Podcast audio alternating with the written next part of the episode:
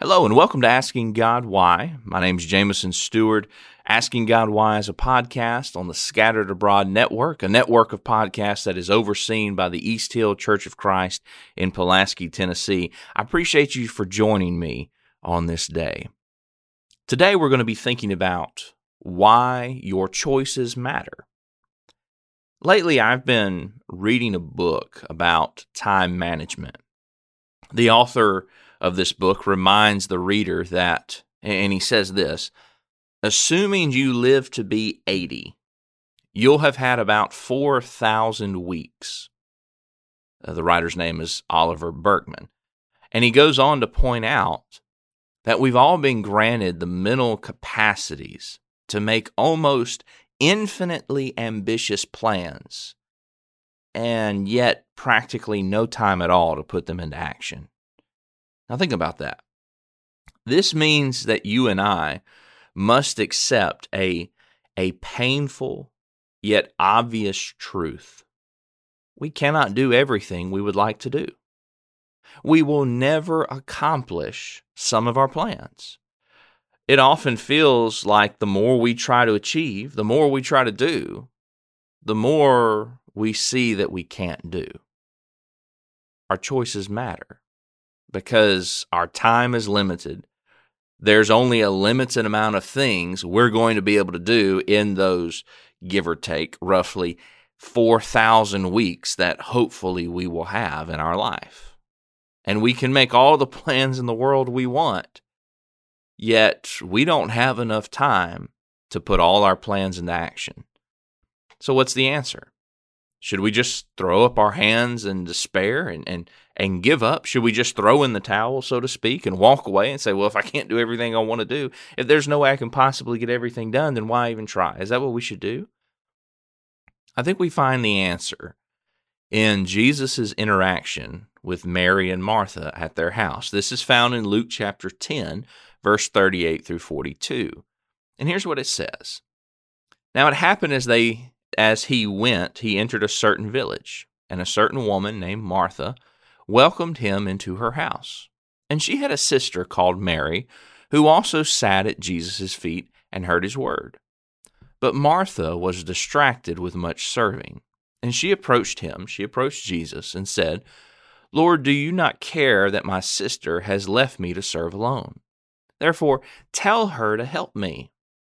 And Jesus answered and said to her, Martha, Martha, you are worried and troubled about many things, but one thing is needed, and Mary has chosen that good part, which will not be taken away from her. Mary and Martha's time with the Lord was limited. Martha was, the text says, distracted with much serving. Martha was busy trying to serve Jesus and those who were with him. And at some point, in the middle of all of this serving, whether it be maybe preparing a meal or something like that, Martha realized that Mary had left her to the serving while she sat and listened to Jesus. And no doubt, Martha was frustrated that her sister had abandoned her. I mean, just imagine how you would feel. You know, you're in the middle. This is, you know, there's a lot going on. We've got a big group to prepare for. You know, your sister is someone that, you know, you you you value her. She's very important to helping you prepare for this event, for this meal. And in the middle of all the preparation, you sort of look up. Maybe you're looking for Mary for some reason and you can't find her. And you happen to glance in the room where, where Jesus is, and there you see her. She's not helping serve, she's not helping to prepare anything. She's just sitting there listening to Jesus. I think we can at least understand the frustration that Martha would have felt. When Martha approached Jesus and asked Jesus to tell Mary to help her, Jesus had a kind and yet he had an interesting response to Martha. He pointed out that Martha was worried and troubled about many things. She was trying to do so many things in such little time. She was so concerned about these many different things that she was missing out hearing the Lord's teaching, the thing that Mary had chosen to do. And Jesus told Martha that Mary had chosen the good part. Our time is limited. Your time is limited, whether we like that or not. And I'll I'll be honest with you, I'm someone who I like to stay busy.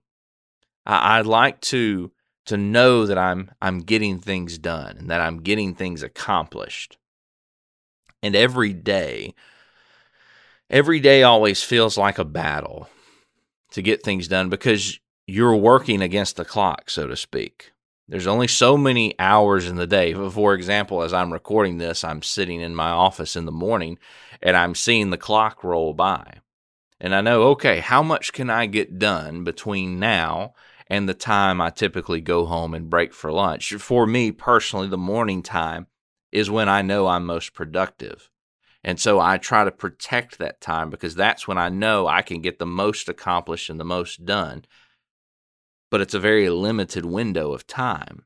You know, at most, maybe I'll have three, four, five hours in the morning, and then that window is closed. Our time is limited. There's only so much you're going to get in a day, in a week, in a year, in your life. And we can choose to do many different things in the time that we have. Some of them good, some of them not so good. Uh, many of the things that we can choose to do are mere distractions from what truly matters.